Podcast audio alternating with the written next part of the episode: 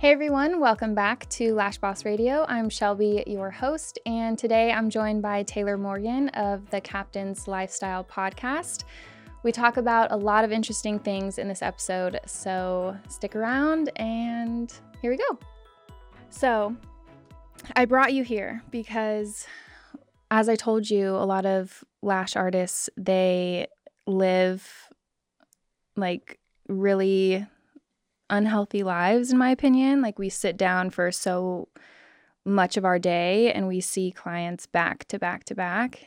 And it's almost like a badge of honor to say like you scarf down your lunch or whatever. So i know you um, kind of preach the opposite and talk about optimizing physical and mental health and stuff. So i wanted you to share some of that with our industry That's right.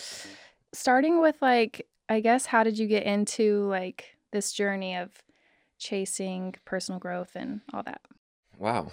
Okay. Um, I guess we can take it back to high school, I guess. I had always been relatively fit. hmm Um, you know, played baseball my whole life.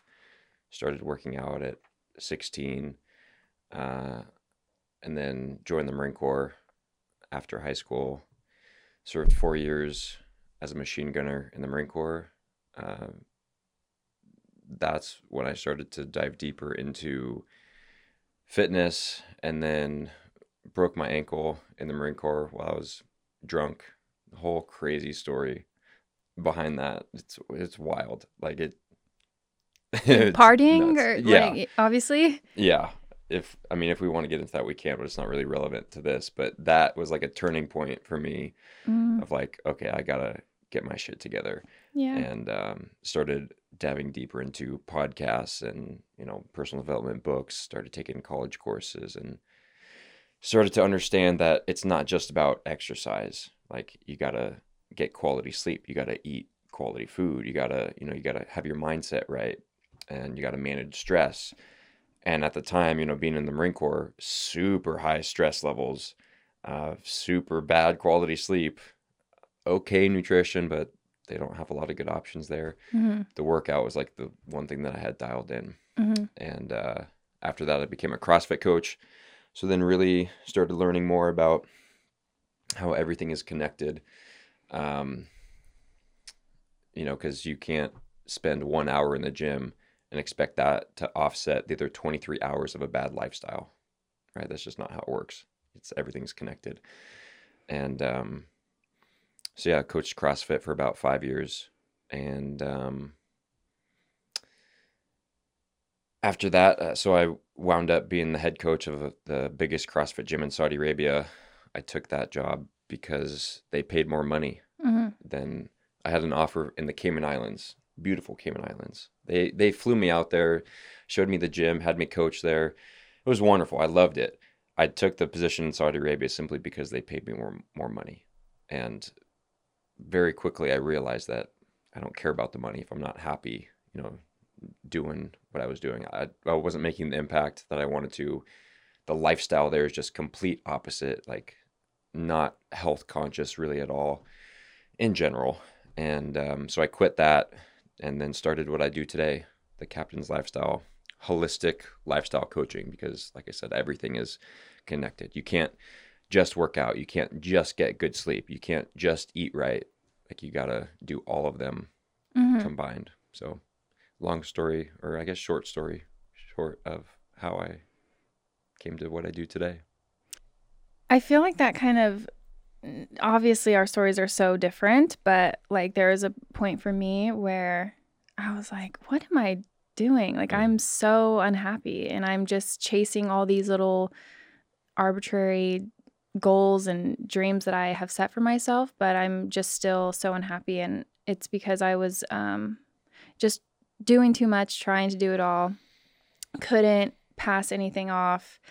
Um just felt so like I had to control and keep everything to myself that I wasn't it, I just drove myself to the ground and so um I don't know ever since I kind of realized that and and stuff I kind of changed the course of my life. I closed a location. I had two locations at one point. I never, I don't think I told you that, but Mhm.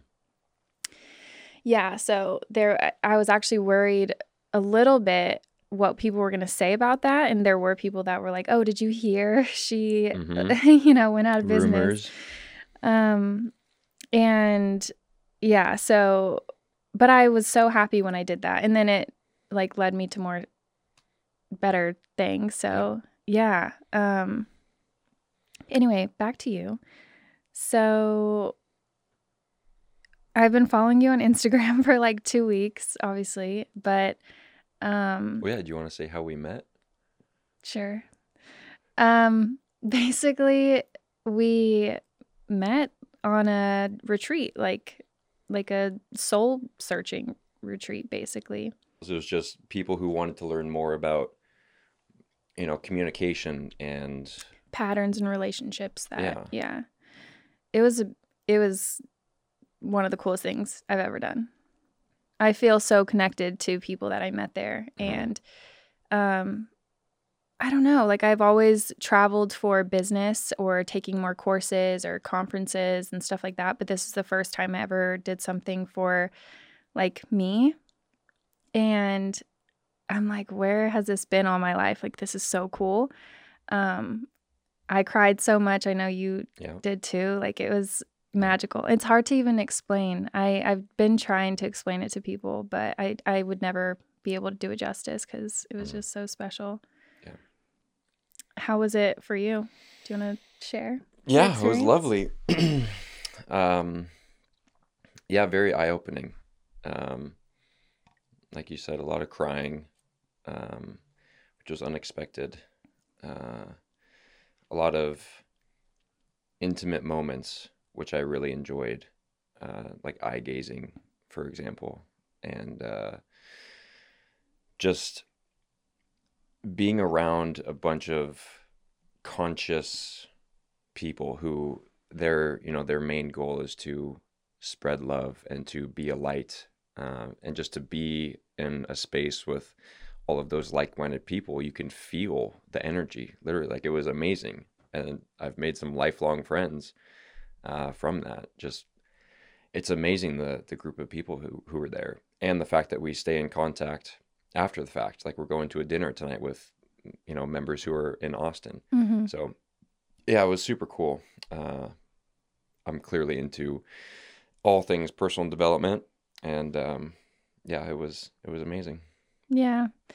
It was something you could feel and I and I felt like whenever I came out of it I'm like I want everyone that I love to feel this. I want to show everyone what it's like to actually pour into like your spiritual side or like not just focus on business and numbers and goals and stuff, you know? Um Yeah, actually being there it was i i did feel a little bit like self-conscious at times because everyone there was either a coach or something in the realm of spirituality basically. And i was like "Uh, yeah i'm a salon owner and i just felt a little out of place but actually that was a place where i've never felt more seen and just more like accepted than that weekend. And i missed it afterwards. Like i i i'm so glad for tonight that we're all getting together because i really do miss that feeling. Um but yeah it was it was a great weekend. So that is how we met So why did you have me on a lash lash podcast? Although I do have very good lashes. Maybe we can get a close up of my lashes. you do you. do um it's kind of my way of like bringing in what i experienced to this world that i love so much i'm so passionate about the industry obviously i'm connected into it in several different ways um but one reason i love like some of the podcasters that i listen to for example is because they bring their soul and spirituality into business and I love that. And I want more of that. And I want us to live like healthier lives. Like I see even girls that work with me sometimes, I'm like, are you okay? Like, Yeah. this is a lot. Yeah. And um, I think there is a better way. And so anyway, I I just saw that you know your stuff. Obviously, I was saying I've been following you now, and every day you're posting like some sort of tip or Mm. something, and I'm learning stuff every day from you. So I'm like, let me have him on. Mm. Yeah, well, I mean, this is kind of my specialty. I work with entrepreneurs specifically. Um, I, I work with male entrepreneurs, but you know, the same principles apply to anybody. I just connect better with males. hmm Um, but yeah, it's a it's a big problem.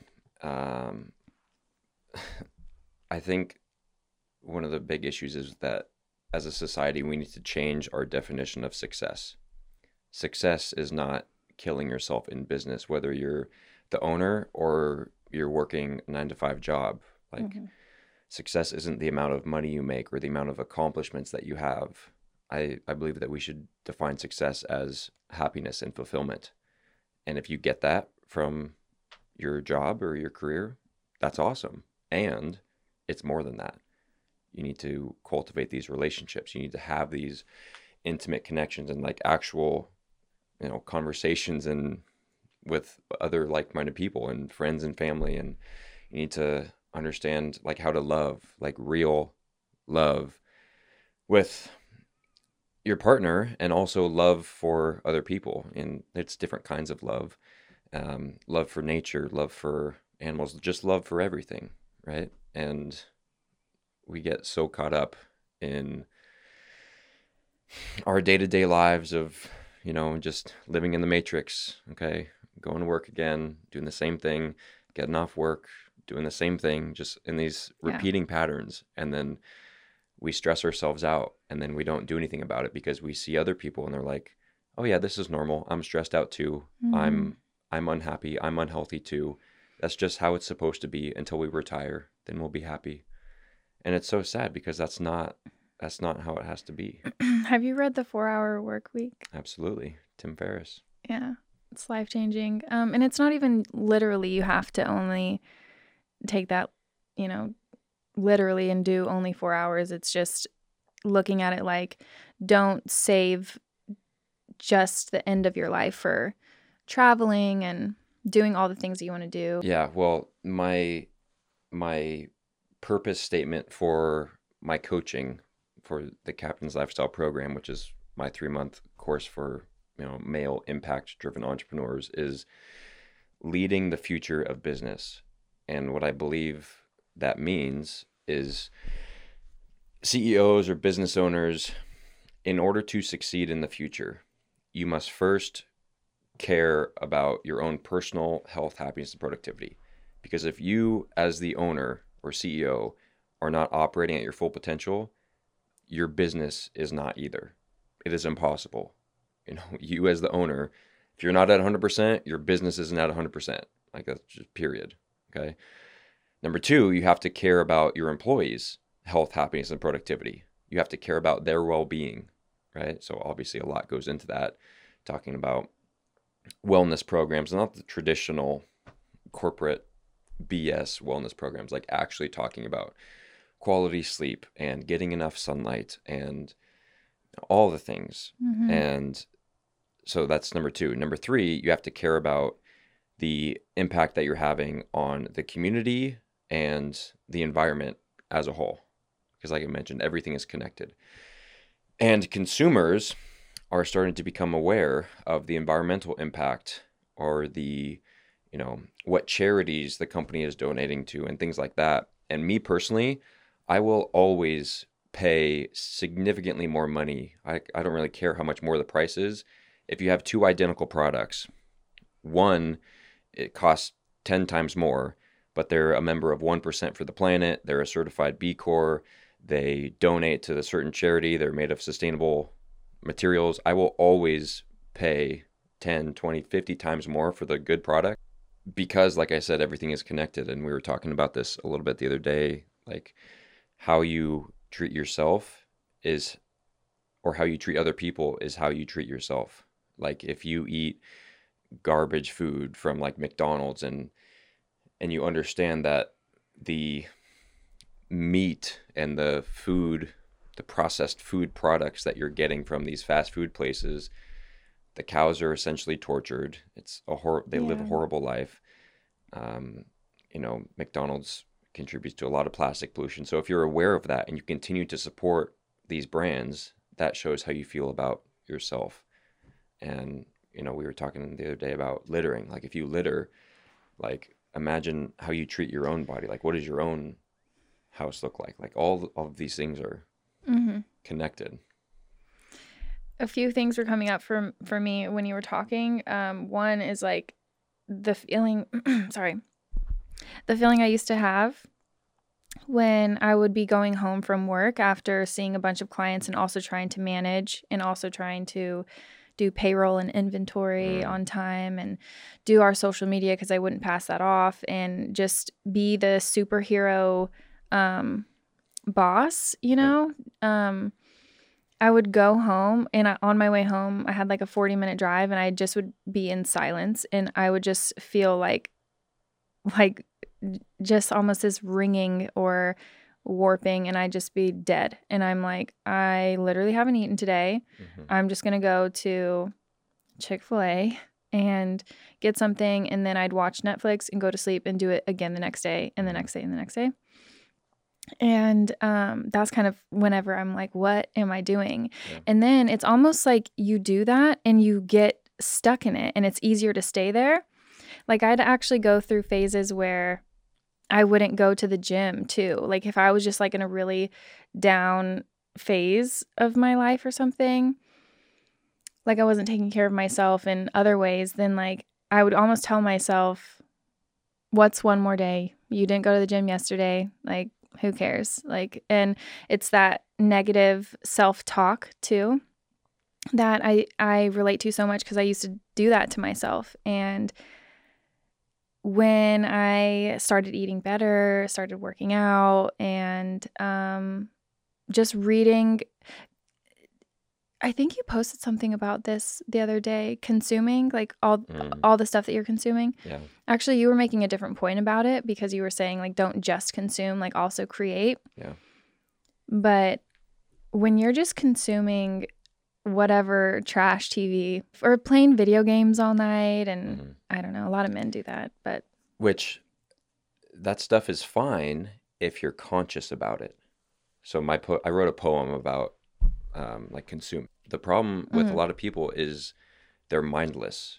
You know, they just that's just part of their routine. They just they've just been doing that. It's how they like turn their brain off, right? It's how they decompress or de-stress after a, a hard work day. It's just unconscious Mhm. and um, that's when it becomes a problem. Like, so if you're conscious about it, like I play video games with my best friend, and we I do it consciously. Like I take a break from work or whatever, and we have you know that's how we can connect. Um, but if you do it unconsciously and you let it control you, like if you binge watch Netflix or if, like you if you play video games all night, you're just getting these instant dopamine hits, and you're just stuck in this comfort spiral. You like you can't disconnect from that. So that's when it becomes a problem if you're doing it unconsciously or, or mindlessly, Mhm. right? Yeah. Uh, well, I think also whenever you're not doing what you need to be doing for your business or you're putting something off and then you're you just sink into another show or another game or whatever or like your family's there and like your other like your partner's doing all of the housework and parenting because you're just playing video games all day. Like that's something that so many people that I know personally deal with and um yeah, I feel like so many of us are not living our best life and we all act like we are Yeah. on social media. That's that's another problem because I know that most people are not living their best life hmm and they put on a face. They're like, "Yep, I'm totally fine. Everything's great. I'm doing well. Thanks for asking. How are you?" Yeah. Bullshit. hmm You're not. Like tell the truth. Like Yeah. it's okay. And that's why I was saying like we need to have these, you know, better communication and um, be open and um, vulnerable. Now, of course, it's you know, one get better friends because if you feel like you can't be vulnerable with your friends, like question who you're hanging out with and, and spending time with, and Um, you know, real friends. First off, real friends won't even let you do those things. Like a real friend, if I notice one of my friends is just wasting their life away playing video games all day, I'll be like, "Hey, man, what are you doing? Like, what's what's going on?" Uh, like men, especially, should not let their other male friends just, you know, waste away. Yeah. Um, so yeah, uh, what's the word I'm looking for? Like, um, audit who you're spending your time with. Like, go through your text. Like, who are the last five people you texted, and if if they're taking energy from you, like if they're draining energy, or maybe they're not even draining energy, but they're not consciously trying to Yeah. lift you up and push you to be better, then limit the amount of time that you spend with them. Yeah. Usually every day you're you go about life and everyone's like, "Hi, how are you? Good. Mhm. How are you? Great." And you just go about life, but um there everyone just like really look at you and be like, really care. "How are you?" Yeah. Like, how are you really? Yeah. Yeah. And that was so special. And then you just can't like not be vulnerable. Like it just happens. Like that and I think that that's how we are like that's how our nature is is we do want to connect and we do want to like go there, Deeply. but it- we don't. And It- I hate that. missing. yeah. I like to break that cycle when somebody asks, "How are you?" Um, like when you ask me, "How are you?" I, you know, I respond either with like "fantastic" or like "swell" or like some word that's like hardly used, and so it's it's not just the good. you Yeah. know? Yeah. How are you doing? Good. mm-hmm. Okay. Everybody says good. It's like, no, I'm. Can I cuss on here? Yeah. That's, shit. Like, I'm fucking fantastic. Like I, you know, and that kind of breaks the cycle. And they hear that they're like, whoa, yeah. like, okay, like what are you doing? That's so amazing. And then you know, it kind of gets them out of it. You know, Mhm. You said something the other night, uh, how you, and I think you mentioned it earlier, how you do anything is how you do everything. Mhm. Can you expand on that a little bit? So yeah, how you do anything is how you do everything. Meaning that if you, you know, sacrifice in one area of your life, that's going to bleed over into other areas. Like you gave the example, oh, I missed the gym yesterday. I'm going to miss the gym today. That's going to bleed into, oh, I ate shitty food the other day. Oh, I can eat shitty food today. You know, and so if you commit to doing one thing right, this is why a lot of times with my clients, like they they're so eager to start living the captain's lifestyle you know my brand. They're start they're eager to change their lives and they want to do everything all at once. And i was like that's great.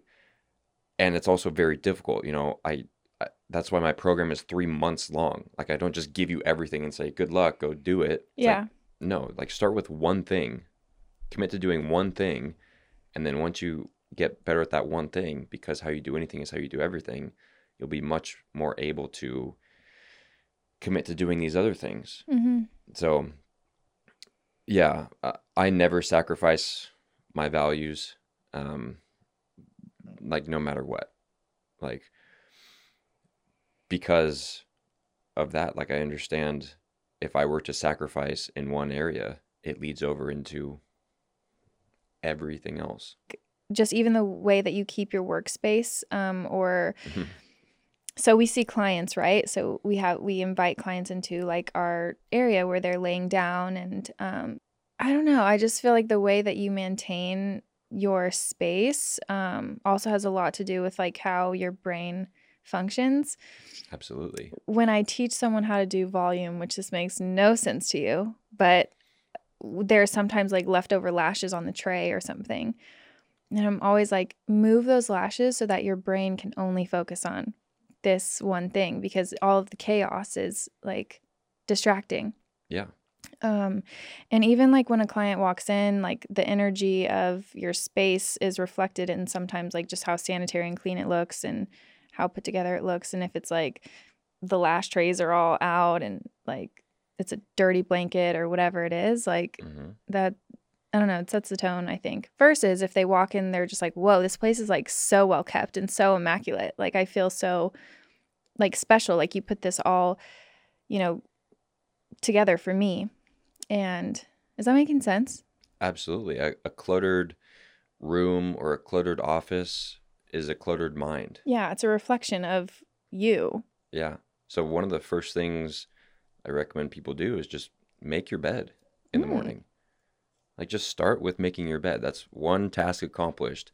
It makes it, you know, it cleans the space. And like if you accomplish nothing else during the day, at least, you know, you start by making your bed. But usually once you start with that, it's like, okay, now I feel accomplished. It's like checking something off. Yeah. So clears up mental space. Can we talk about your morning routine? Because You you're don't want to know about my morning routine. I do. You're he has um j- just it's I think it's so interesting. You do a lot of things Yeah. and I mean, I'm awake when at the time that you like first post like, you know, you're outside and make sure to look at the sun and all that stuff. I'm like, I mean, I'm awake because I'm a mom and just woke up, but like Mhm. you woke up you don't have kids, you're just up because you want to tackle your day. So, yeah, I do want to hear about your routine. All right. Well, I'm from California. So in California, I wake up at 3 a.m. When I travel, that changes. Like we're in Austin now, so that's two hours ahead. So I wake up at 5. And when I'm East Coast, I wake up at 6. And that's also so you don't get jet lagged. So Mm. if jet lag is a problem for you, one, we could talk about that. There's a lot of strategies that once you understand, you don't get jet lag anymore. So now I'm waking up at five, but in California, normally wake up at 3 a.m. First thing I do is take a cold shower. Like, wake up immediately into the cold shower, start your day. And um, after that, I come back in my room, read my MVVP mission, vision, values, and purpose. And after I read those, then I will meditate around 3:30. It's supposedly a really good time to to meditate. And um, after that, I will journal, um, and then read. And then after reading, I'll also do some light movement after the cold shower just to get the blood flow, you know, loosen up anything. Depends on how sore I am and things like that. Uh, then I'll read for, it depends, 20, 30 minutes, maybe up to an hour. Then I will usually go into a work task. Um, that's going to depend on the day. Usually I, I block out a, a period of time to where it's like work on the hardest thing first, like get the hardest thing done first thing. So then you, the rest of the day is easier, right? Start with the hardest task. Um, and then the morning is a good time to do some work. I don't don't start with work first thing. Like have some time for yourself, then you can get into work. But when you start with the hardest task, that's when your willpower is the highest because Mhm. willpower is like a muscle and you're using it the whole day. So if you wait until the end of the day to do the thing that you've been putting off, it's probably going to get put off another day. So start start with it first thing in the morning. Uh, Have you read The One Thing?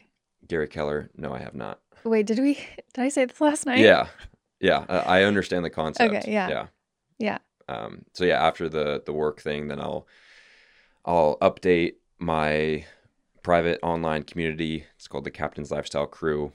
Uh, it's a database of knowledge. You know, whatever I learn that day, I'll type it into the specific category.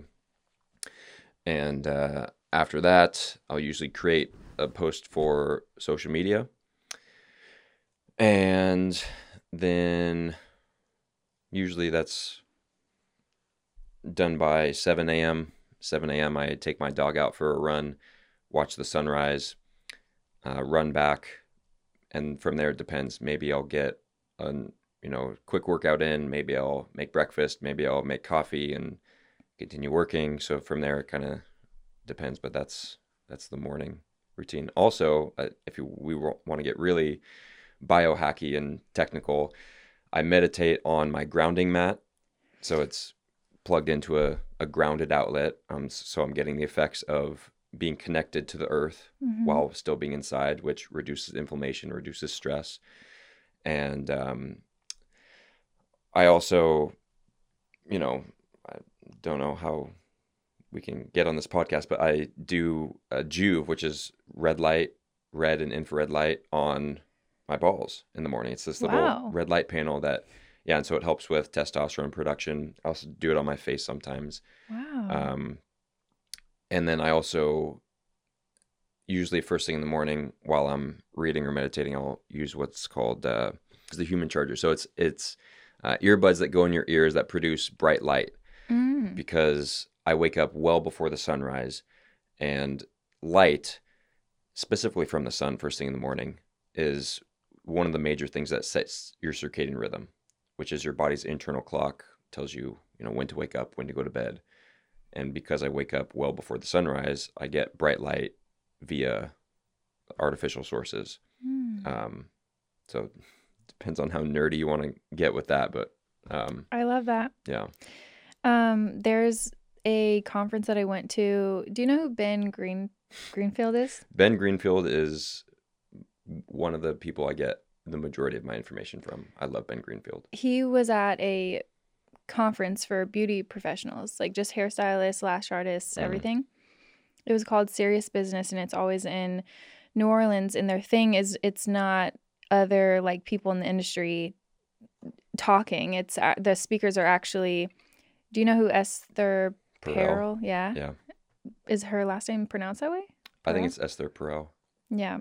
And uh Preston Smiles and Alexi Panos. I don't know if you know them. Mm-mm. Um, all these people and so he obviously talks about biohacking a lot. Mm. And I'm like, that is so interesting. And I'm really excited that he shared that with the beauty community. We care about that stuff too. Like we Yeah.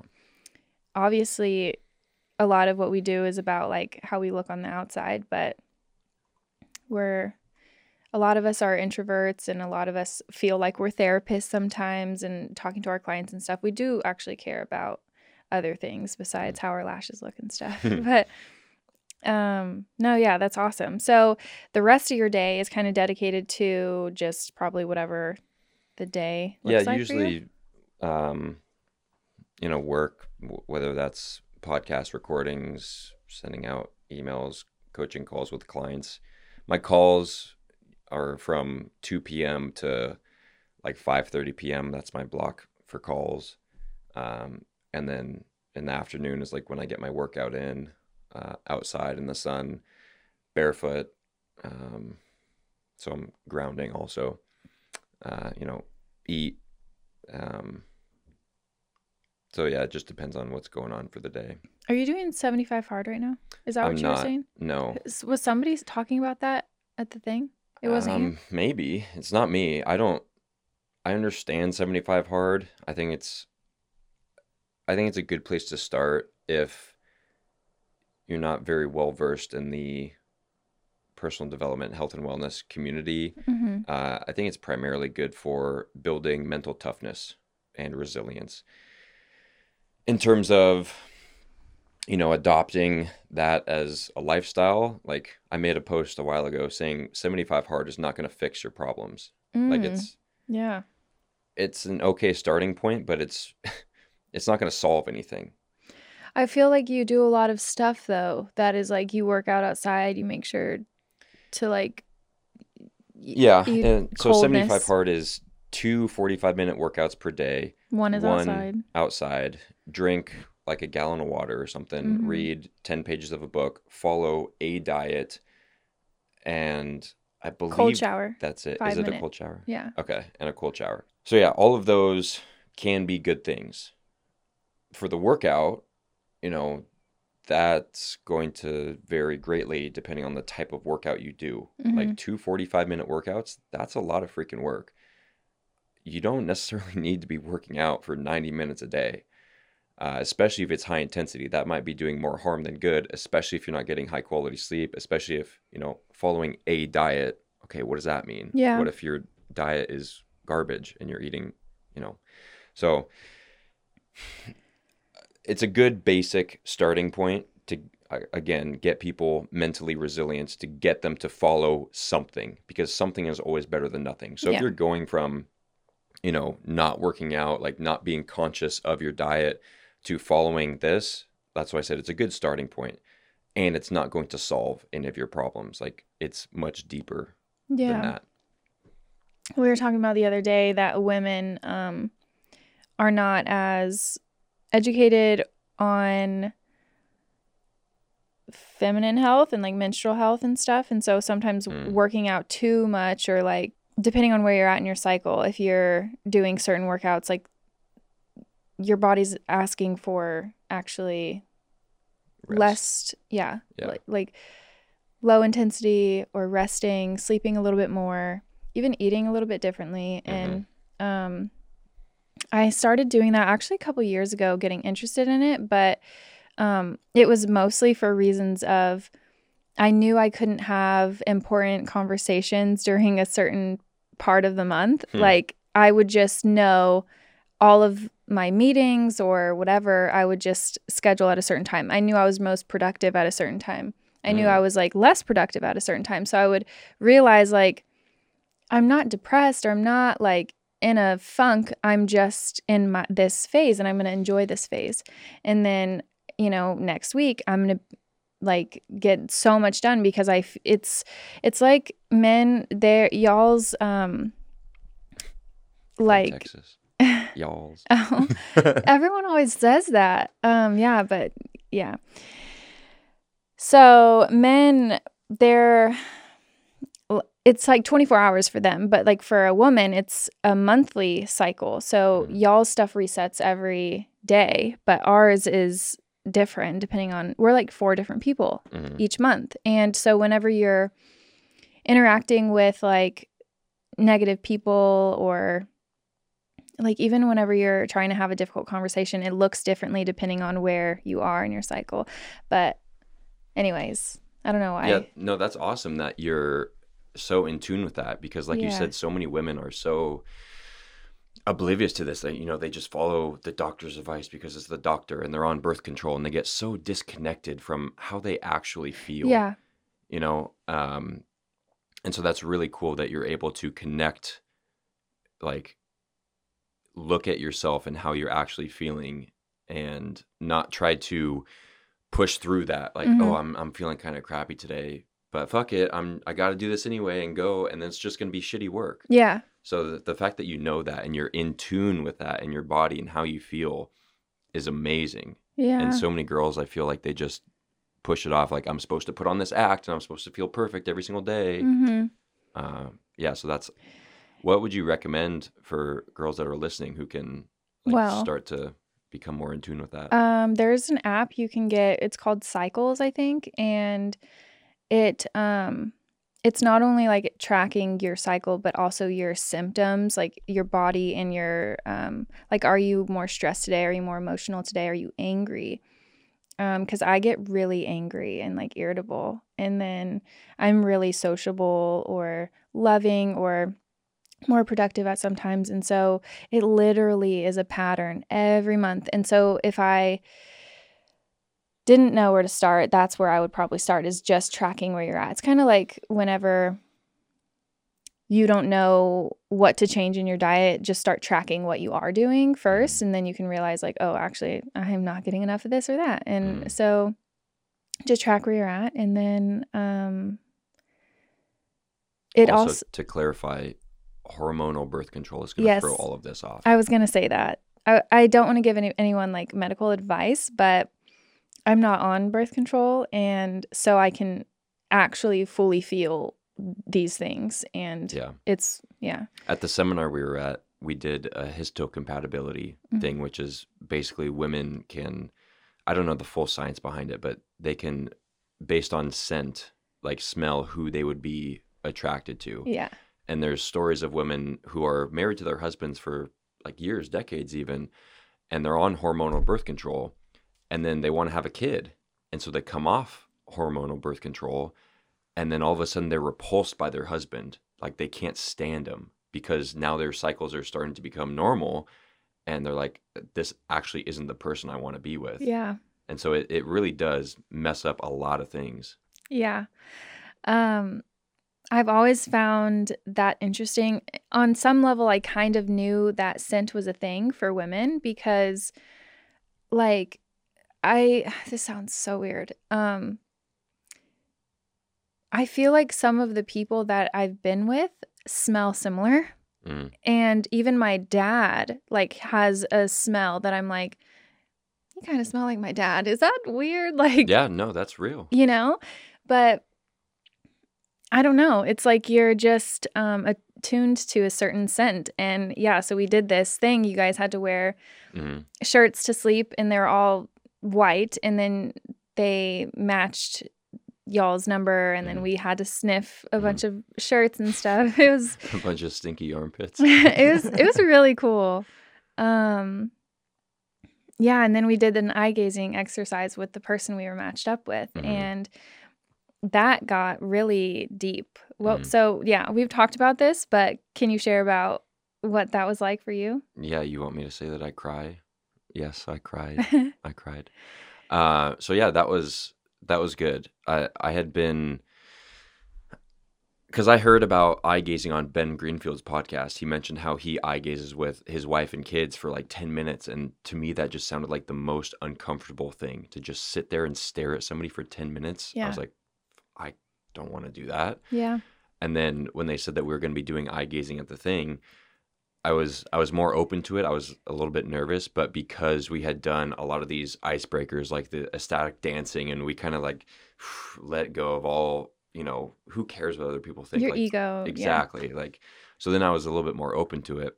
Uh, The eye gazing was really powerful because Aubrey he was amazing. He he walked us through like okay, now stare at the inside corner of their eye and think of all of the tears that that eye has shed.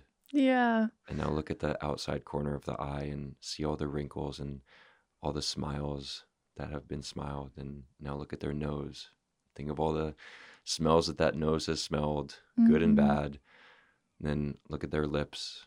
Think of all the the other lips that that person has kissed. And you know, he was just so beautiful about it Yeah. and then at the end of the experience uh, he was, he gave the the partners he gave us a chance to share what we felt and my partner i don't know how she knew you know women have a very powerful intuition and by i guess staring into my eyes and seeing my reaction like what was going on she was able to tell um i forget the exact words that she said but she was like i I know that I can see that you just have to be, or that you have been so strong for so many people, and you just you want that support for yourself. Like you want somebody to be there for you. And I just I lost it. I was like, fuck. Like how did you know that? And I yeah I, I cried and we embraced and hugged, and it, it felt really good to actually be in that vulnerable state because as a man, it's very difficult to be vulnerable with a woman because the masculine and feminine dynamic masculine energy is very you know goal oriented and driven and protective. And usually masculine energy is the one who is you know doing the the the holding like come to me for support and you know it's okay I will protect you and for me it was difficult to let go of that and be like okay i need support now from feminine energy Yeah. and that just felt really good to uh to have that and like true support like you could tell that she and everybody else in the room like actually deeply cared about everybody else Yes. which was super cool I know. I I cried so much for everyone else's stories. But that was like one of the first times also that like I also had compassion for myself. And I think I mentioned this in the, the last episode that I did here because it was right after the retreat. And I just was like, you know, opened up and sharing like it was also nice to like feel that compassion for yourself too forgiveness of yourself or just like loving yourself too and i remember whenever i was looking at dave um i so as a mom now like i was looking at dave as though he was young and like how his mom must love him. And then you just think about like all the times that he must have had his heart broken or like anytime that he's felt left out at school or anything like all those things that like everyone has experienced on some level. And you just are like wow this was like a little innocent pure child and they've had all these experiences and now time has passed and they're an adult. And whenever you just see people like that like we've all gone through stuff. We're probably still going through stuff and we all have our things. Um, you just start to look at people different and it was life changing and i'm really bad at eye contact. Like i don't hold it very long um, especially with men. But um, that was yeah very challenging but i loved it and then he said in return he was like i could tell like you like i could feel your pain Mhm. like and i just was like wow and there's a bunch of people that would come up to me all weekend and just give me a hug and just be like i yeah. you know i see you or i feel you like it was just so special hmm Indeed. If if anybody listening wants to get deeper into this sort of thing, um, I recommend doing what's called the f- the four step. So it's everybody has a story, and there's like three levels of stories. It, it's either um, annoying, hurt, or haunt. So if you know an annoying story you know maybe somebody cut you off in traffic and you didn't Mhm. like that and it ruined the rest of your day or whatever just these little annoyances throughout your life then there's hurt you know stories that hurt a little bit more that kind of linger with you. Then there's the stories that haunt you like deep traumas that you don't want to you don't want to acknowledge that are affecting you to this day. So you can pick one of those stories and the four step process is first writing it out because so many of us just keep our stories replaying in our head and there seems to be no end because if it's not written down on paper once you write it down there's a beginning word and an end word and it's all there. The story's there. There's no other things. Like you can't just keep adding things on in your head. It's it's there. Uh, so write it out in full detail more detail than less you know more detail is better. And once you write out your story read it aloud and then after so that's step two step one write it out step two read it aloud and ideally do this with a person that you trust you know somebody who cares about you that you can do this exercise with uh, and then step three is read it at 75% speed because if it's you know, obviously whatever story you wrote down has some effect on you. A lot of times people tend to read very quickly through their stories and because they just want to get through it. They just want it to be over. And so read it at 75% speed. You're going to have to slow yourself down. That's why it's good to do it with a partner because they can say slow down, yeah slow down a bit. And then step 4 is at every period, right? Like a big slash on the page. And at each period or exclamation point, question mark, whatever, then take a breath. So read the sentence.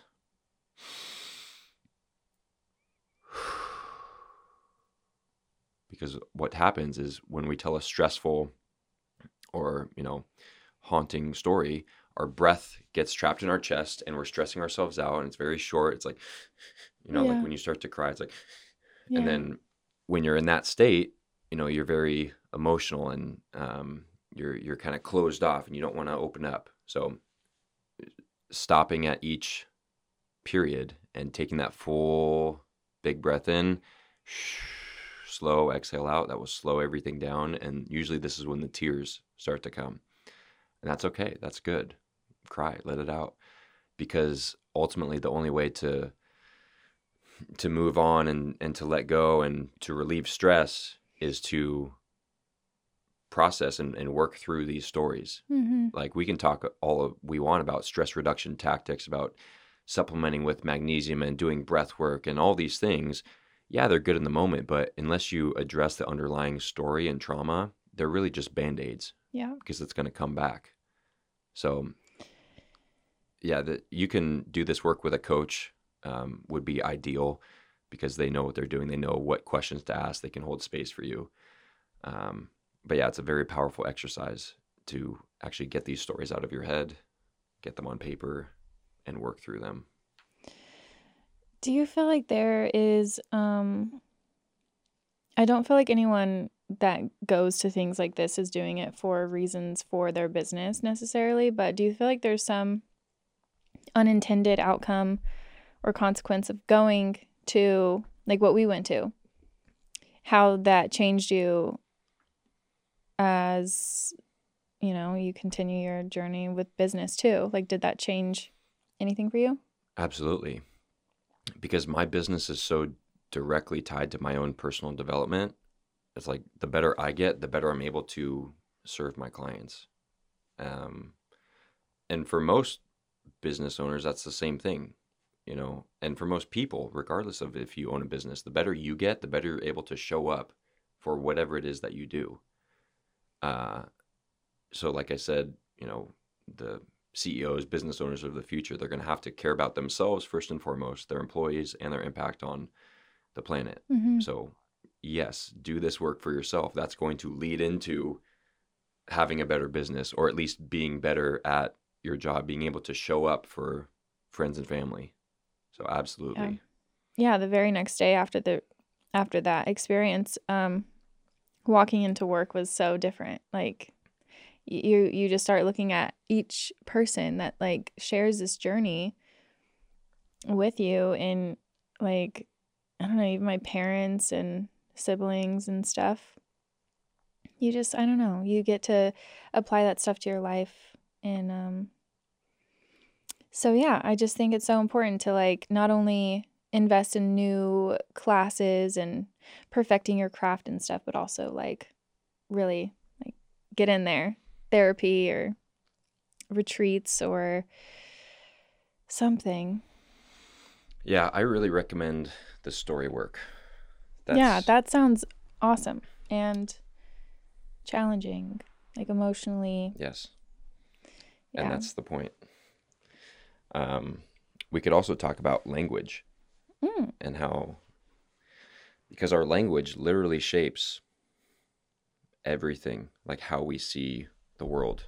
Dr. Joe Dispenza says, Your personality shapes your personal reality. So if you view the world, if you if your view of the world is, you know, pessimistic and everybody is out to get me and everything's going wrong with the world and I can never catch a break, that's because of your personality. Right? So if you change your personality, you change your personal reality, how you see the world. yeah. And you can do this by simply switching up your language, mm-hmm. changing out words. There's conflict language and there's architect language. Conflict language is what most people who are living in the matrix are, are using. And there's three main components of conflict language soft talk, negations, and projections.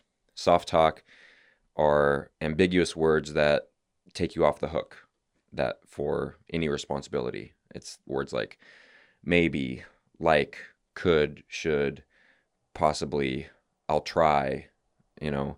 It's like if somebody said to you, "Yeah, I'll I'll maybe try to pick you up from the airport." You're going to trust them to pick you up? Absolutely not. You want somebody to say, "Yes, I will be there at this time to pick you up." Yeah. So the opposite of soft talk is solid talk Mm, like affirming words. Yes, I will be there. Soft talk creates soft results. So, how long have you been trying to lose weight? Like, Right. yeah, I might go to the gym tomorrow. You're not fucking going to the gym tomorrow. Like, commit one way or the other. So, that's soft talk. Then we have negations. Negations are focusing on what isn't, what wasn't, or what can't be. So, I don't want to be late or I can't do this, or I don't have time. Those are all focusing on what you can't do or what you don't want. Instead, uh, the opposite of negations are affirmations, focusing on what is, what was, or what can be. So you don't want to be late. Okay, what do you want? I do want to be on time. Okay, so switching it into what you do want. Everybody, in, you know, who's been in a relationship or gone through a breakup can say the things that they don't want mhm. in in another person, right? It's like, okay, well, what do you actually want in a relationship? Let's focus on that. And so that's um, that's the opposite of negations is affirmations. And then we've got projections, which I believe is one of the the major problems with general society right now is everybody's projecting uh, their views onto other people. So it's rooted in pronouns. You, he, she, they, this, that did this to me.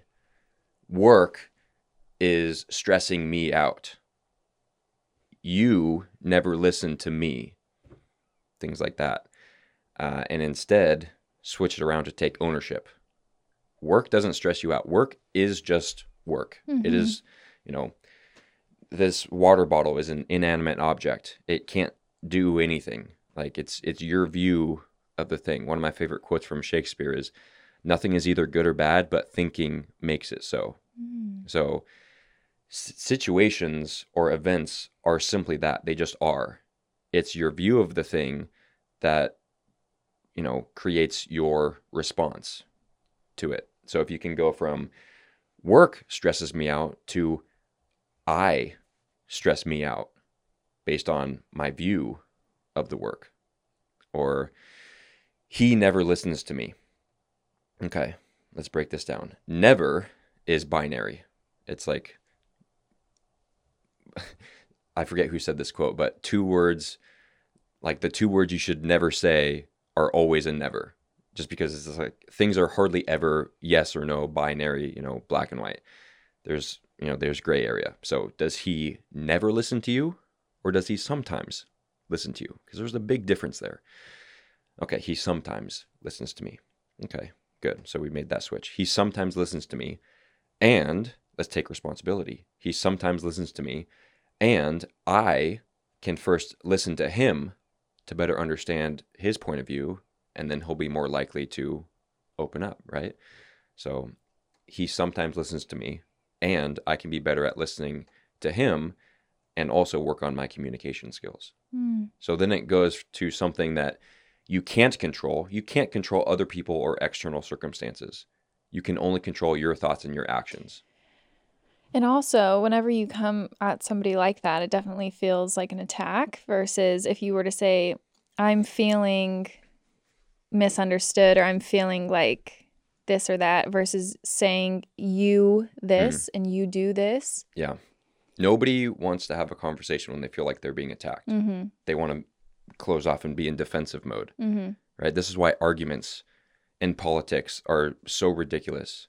Like back and forth, back and forth. Nobody's actually listening. It's just going in one ear out the other, and they're coming up with an attack. Mm-hmm. They're not actually listening. They're just coming up with their retaliation. Yeah, That's their next response. Never yeah. going to work. Gary Vee mentioned this in my podcast with him. He's like, in America right now, especially, everything is so red and blue.